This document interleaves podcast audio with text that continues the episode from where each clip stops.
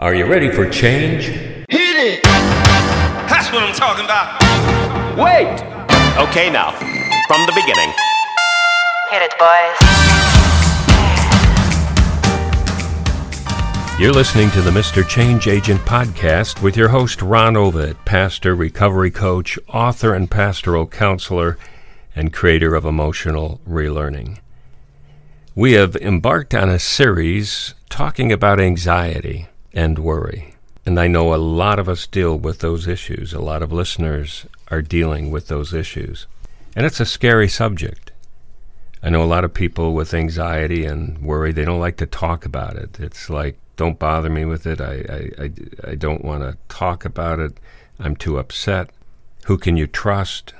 But I think by now, if you've been listening to this podcast long enough, you know Ron well enough. I think you trust him. You can tell by the stories he shares, the experiences he's had, that he's sincere and that changing lives is what he's all about because he represents a God that changes lives.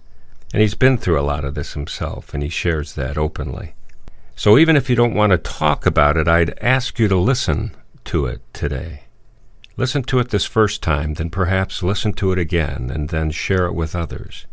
I hope and our thoughts are that you would join us for this next 15 20 minutes and let's see if we can change some lives and if we can focus on our anxiety and worry. And Ron, with that, you know, you talked about that last time. But can you go into a little more depth? I think there's a lot of people here that want to hear more. You started talking about how the brain works and and you know, I think the last thing anyone with anxiety and fear wants to face is that number 1 they're alone or that they're weird and unique. Mm-hmm. And I think I've sensed through what you're talking is that you're not alone and it's not weird and unique.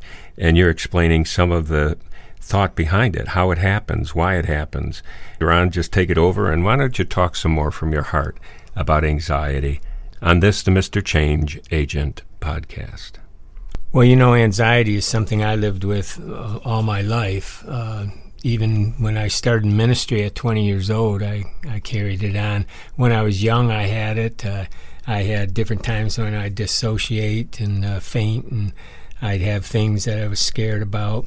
And I really tried. I mean, I really tried. And and uh, that's probably why I gravitated towards psychology. I was looking for some answers. I had found faith, and that was a great help to me. And and so combining psychology and faith has always been my life's ambition, where I could help others. Um, and I know what it's like to, as you get older and you, you feel anxious all the time, I, you do feel like, well, what's wrong? And uh, for me now, for me, I was always afraid that uh, someone would find something terribly wrong with me and I'd be put away or locked away or I, you know, and it just, it was out- outrageous, you know, the kind of fear I had.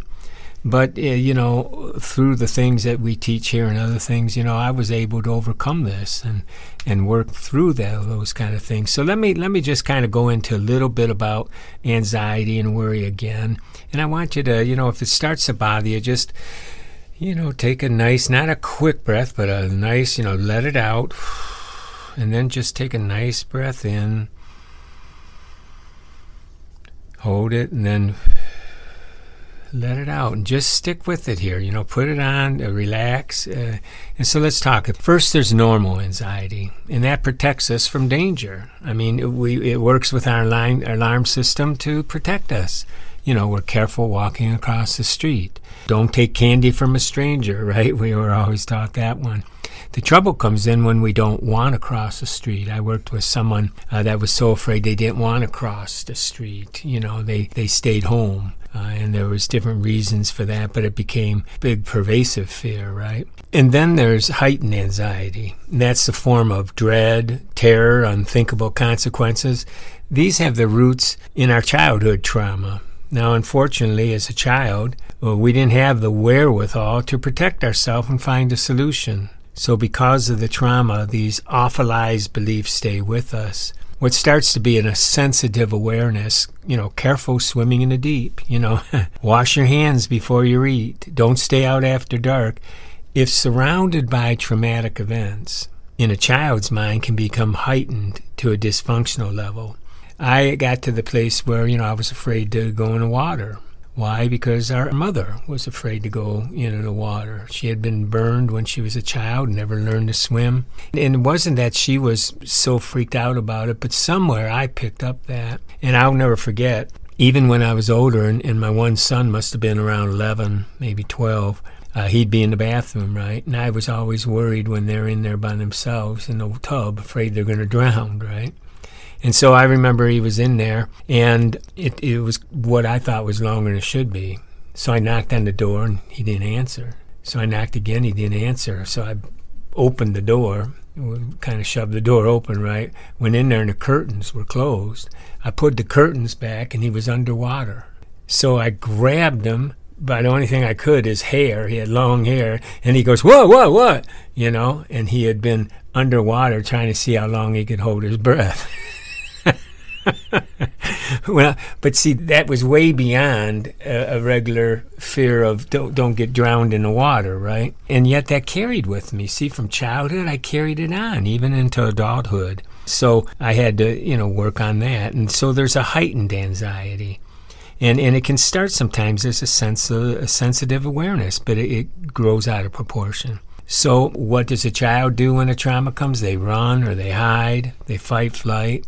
Now, what worked for me in the water when I was younger, as far as my own personal fear of water, is that I decided I would start learning to swim by walking in the water, pushing myself up and seeing if I could float, and kind of self teaching. And so later, of course, decades later, whatever, I found out that was systematic desensitization, you know, and I started doing that with a lot of my phobias, a lot of my fears.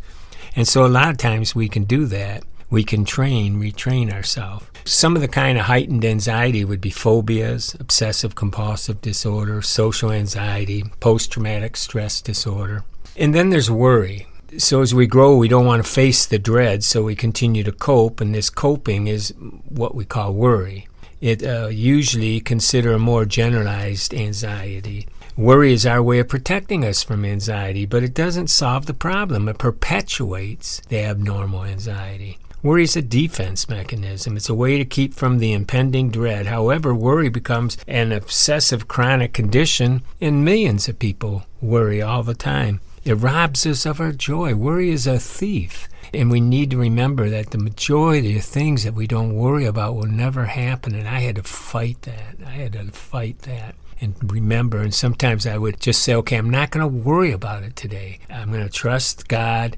I'm going to, you know, if it's still that important, I'll think about it Monday and I'd take the weekend off, you know, if I mm-hmm. could. And I'd learn. Because, see, here's what's important some of it comes from cognitive things that we believe, others comes from the amygdala and the amygdala has been trained to react. It, it, we see triggers and it reacts. And the thing is, we can't train our amygdala by talking to it. We can't go, hey, hey, hey, you, listen, what are you doing? Stop it. Will you just stop it? It doesn't hear us. Instead, it learns from experience. The way we retrain our amygdala is by not worrying by having a period of time when that trigger didn't offend us, when it didn't scare us. And that's chalk up one for the good guys, right? Mm-hmm. Then it happens again, chalk up two. And pretty soon that prefrontal cortex works, to, works together. I'll give you an example. I was scared to go to the basement, right? And it's dark down there. And so dad decided, you know, to take me down there. Look, I'll show you, there's nothing there. And so he took me by the hand and walked me through the basement. And that was great. But even as a young kid, I said to myself, I remember saying, well, sure, there's no monster going to come out when you're here. you know, no monster was going to face my dad. You know, uh, you know, it's when I'm down there by myself, right? One time I go down there, and this is after a while now. I'm older now, and I and I still got some roots of these, and I'm retraining myself to overcome these things. It, it's a process. One time I'll never forget, I go down there and I, I know it was someone. I saw it. And see the, the amygdala works faster than the prefrontal cortex. It works in milliseconds. So all of a sudden my alarm's off, but I was training myself not to just run. Stay there, stay there. Well, soon my eyes caught that it was a silhouette of my mother's dress hanging on a, on a rod. And so the prefrontal cortex then came in and said, okay, calm down calm down. But a lot of times we don't give ourselves that chance. Saying, oh, there's nothing down there, there's nothing down there, there's nothing down there, it wouldn't have done a thing. I had to prove it to myself. And so by waiting a little longer, allowing that prefrontal cortex to make an assessment, not just reacting, they worked together. And that's one of the things we can start doing is is allowing ourselves enough time, wait for it, wait for it, deep breathe, relax, wait for it, and let your prefrontal cortex start analyzing and see if you can't come to a better solution and find out why you're worrying. And so uh, that's one thing that really helped me. Now, worry often disguises itself as control, but in actuality, it can be manifested as people pleasing, perfectionism, procrastination, superstitions. You know, these are things that really are forms of worrying. It becomes this continuous stress. So, what are some hallmarks of worry and anxiety? Well, predicting danger, awfulizing outcomes, hyper control over circumstances, and avoidance or escapes. And one way to overcome it is to know that you're doing this. And here again, calm the amygdala down. Breathe, relax. You're aware that you're, you know, for example, predicting danger. Now relax, hang in there, don't panic. Ask yourself some questions. Okay, analyze it, analyze it. You're giving yourself time now to get that prefrontal cortex involved. And you're starting to figure out. And the longer you wait, of course, the amygdala is learning, well, maybe there isn't any danger here. And so you soon find that that panic will start to dissipate and you'll start to think more rationally. Okay, let, let me uh, say this then. So you're talking about the irrational fears that we have. I mean, mm-hmm. there's not everything's perfectly fine with being vigilant, aware of our circumstances, don't put your hand in the fire, those kinds of things. So if there's legitimate danger, Will Robinson, stay away from it. Mm-hmm. But you're talking about those things that haven't even happened yet, and we assume it's going to be that way. We're afraid of it before we even get there. We dread about it, and it's become this hidden monster that we really haven't ever defined. We just think it's there all the time. And you're saying face those. You're saying look at the reality of those and let your brain really analyze it and quit reacting uh, is this what you're talking about? Stop, slow down your reaction time. Yes, yeah. When you're in the present moment, you know. If you, and here again, the best time to do that is after the fact. You know, I mean, here you've had an episode. Go back, relax, breathe, think through it. What just happened? What okay, just happened? That's good. You know, that's good advice. So see, so it just happened. You just had a a little bit of a panic attack or you're worried about something and you didn't do something because you were too afraid mm-hmm. then you sit there and say okay wh- what just happened? Why did i do why didn't i do that? What's right. really going analyzing. on now that's hard to do because usually we berate ourselves. Usually we go into all kinds of god i can't believe it. You know we start shaming ourselves and we start you know everything else. If we're uh, you know we'll find some way to escape. If, if chemistry happens to be our way of escape we'll go get drunk or we'll do you know, so it's better if we say, "Ah, oh, gone, you know, I shouldn't have done that. What happened?" And we can start to analyze. And what I like to do sometimes is relive it. I call it relive. There's pre-live and relive. Pre-live is before something, you know, rehearse, you know, see what it feels like, feel what your body's going to react and picture yourself proactive. overcoming it. Yeah, it's being proactive. Yeah. The other way is to relive it and relive it. And, and this time, what would it feel like if you waited on that and you actually did it, you know? And so it's this kind of systematic desensitization where, you know, so, sort of like you would with a snake phobia, right? You don't just throw your hand in a snake pit. You know, you think about it first, sweat bullets. You know, yeah. then you uh, look at a picture for a second, sweat bullets, and then uh, you uh, say that you're going to go to the biology department, sweat bullets. Then you go to the school and you're really sweating. then you go down the hallway and you're sweating. Next, you go to the door. You know, then you step in the door then you go within 50 feet of the, the, case, then you go 10, you know, then you go to the top of the case, then you pull the top off. You're really sweating. then you put your hand in and out, and then you put it in.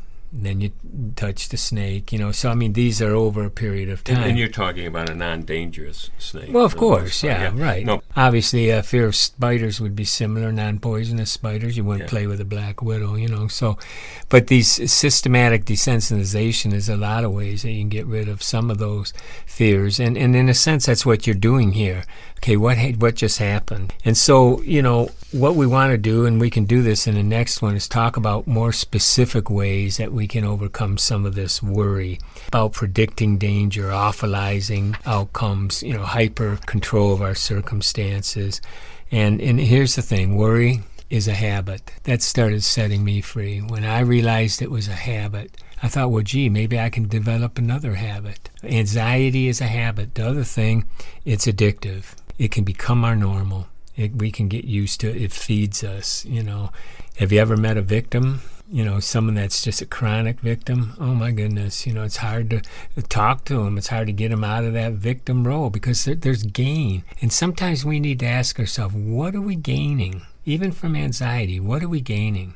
And there is a comes a ter- period of time when we can gain things from our anxiety. We don't have to face things. It's an excuse maybe for not doing something. It gets a little more complicated than that, but I think I think our listeners know what I'm talking about. What am I gaining from this? Is there something I'm gaining? And are there other ways to gain that? And so we'll talk more at the next podcast about some ways to overcome this. This is a lot to digest, Ron, and this is fantastic. It's really, really something. I'm sitting here just as uh, uh, manning the microphone and such, and just uh, mes- mesmerized by by all of this information, and I'm sure the audience is as well. So, look, there's a lot of material Ron's put out, and and you need to uh, be aware of it. And you can go to YouTube, and there's two YouTube channels you should look up. One is called Mr. Change Agent and you just basically type that in, Mr. Change Agent, and then an icon will come up, and uh, you go ahead and click on that, and you'll be right to the page, and you'll see all types of videos and audios that you can watch and listen to and systematically go through and learn a lot about yourself and how the brain works and and just fantastic stuff. And also empowerforliving.com, empowerforliving.com forward slash resources and that will show you a lot of material. And then the books he has on Amazon, just type in Ronald Ovitt, O V I T T, and you'll see the myriad of books that he has there too. So thank you for joining us. Make sure that you like this, make sure that you subscribe, tell others about it, and join us next time for another Mr. Change Agent podcast.